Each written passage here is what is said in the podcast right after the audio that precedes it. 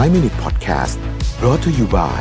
Shutterstock ปฏิวัติวิธีการสร้างสรรค์แคมเปญขับเคลื่อนด้วยพลัง AI แม่นยำครบครันเปลี่ยนไอเดียเป็นความสำเร็จได้วันนี้ที่ Number 24 ตัวแทน Shutterstock ในประเทศไทยแต่เพียงผู้เดียว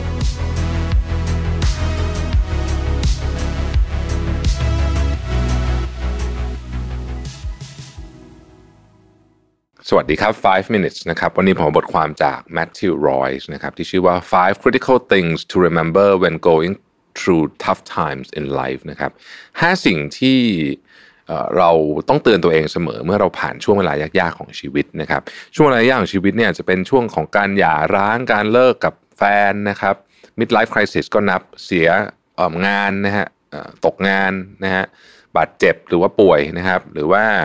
คนรักจากไปคนในครอบครัวจากไปอะไรต่างๆเหล่านี้นะครับมีเรื่องที่เราควรจะต้องเตือนตัวเองไว้เสมอว่าเฮ้ยเราต้องคิดประเด็นพวกนี้เสมอนะครับข้อที่1คือเหตุการณ์ยากลำบากพวกนี้เนี่ยมันเกิดขึ้นกับทุกคนนะครับ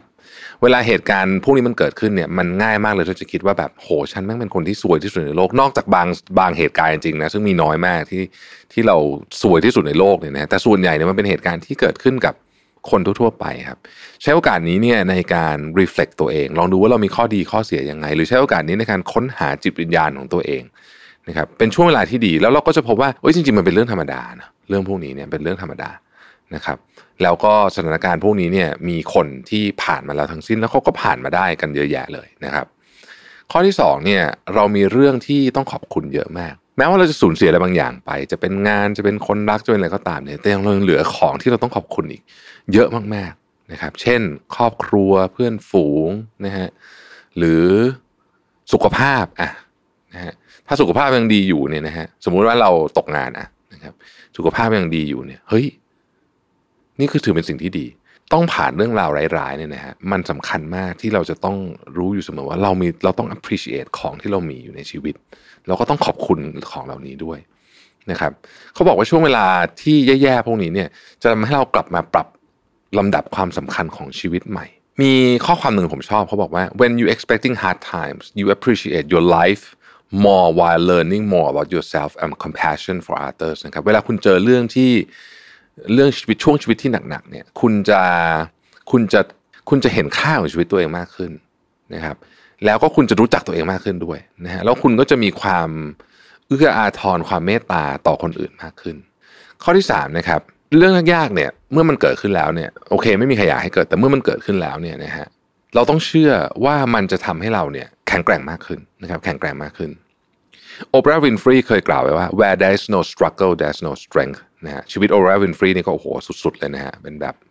สุดๆจริงๆนะฮะโดนข่มขืนจากญาติอะไรแบบนี้แล้วก็โอ้โหแบบทุลักทุเลมากกว่าจะมาเป็นวันนี้ได้เขาบอกว่า just remember that you can survive today's tough times and you'll be stronger and more successful in the long run นะฮะให้จำไว้ว่าถ้าเกิดว่าคุณผ่านวันที่ยากๆแบบนี้ไปได้เนี่ยในที่สุดแล้วเนี่ยคุณจะแข็งแรงขึ้นและประสบความสำเร็จมากขึ้นในระยะยาวเพราะว่ามันจะทำให้เราเนี่ยมีความเข้มแข็งทางจิตใจมากขึ้นมั่นใจมากขึ้นในการแก้ปัญหาเมื่อมีปัญหาในอนาคตอีกเนี่ยเราจะสามารถทำเรื่องนี้ได้ดีขึ้นข้อที่4นะครับมันเป็นกระบวนการการเรียนรู้นะครับบางทีเรื่องแย่ๆในชีวิตเรามันอาจจะเกิดขึ้นมาจากตัวเราเองก็ได้นะฮะมันก็เป็นการเรียนรู้ว่าต่อไปจะใช้ชีวิตยังไงนะครับมันอาจจะเกิดขึ้นมาจากช้อยที่เราเลือกผิดการตัดสินใจเราเลือกผิดก็ได้มันก็เป็นการเรียนรู้ว่าเราจะทำยังไงหรือบางทีมันไม่ได้เกิดขึ้นจากเราอะแต่มันก็เป็นการเรียนรู้ว่าโลกนี้เป็นแบบไหนคนอื่นเป็นยังไงนะฮะทุกอย่างเป็นการเรียนรู้ทั้งสิ้นแล้วก็ชีวิตจริงๆเนี่ยเขาบอกว่าในนี้เขาเขียนว่า failure doesn't mean you are not on the right path because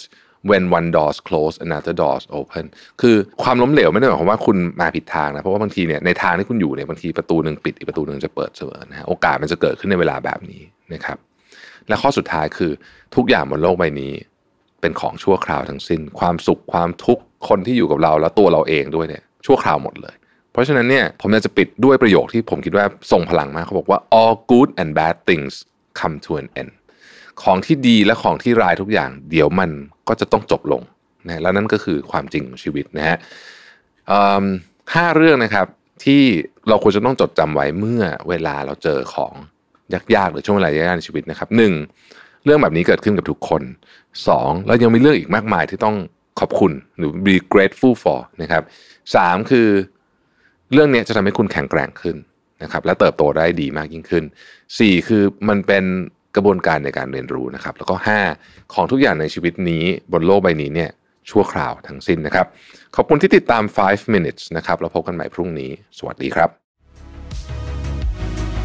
5 minute podcast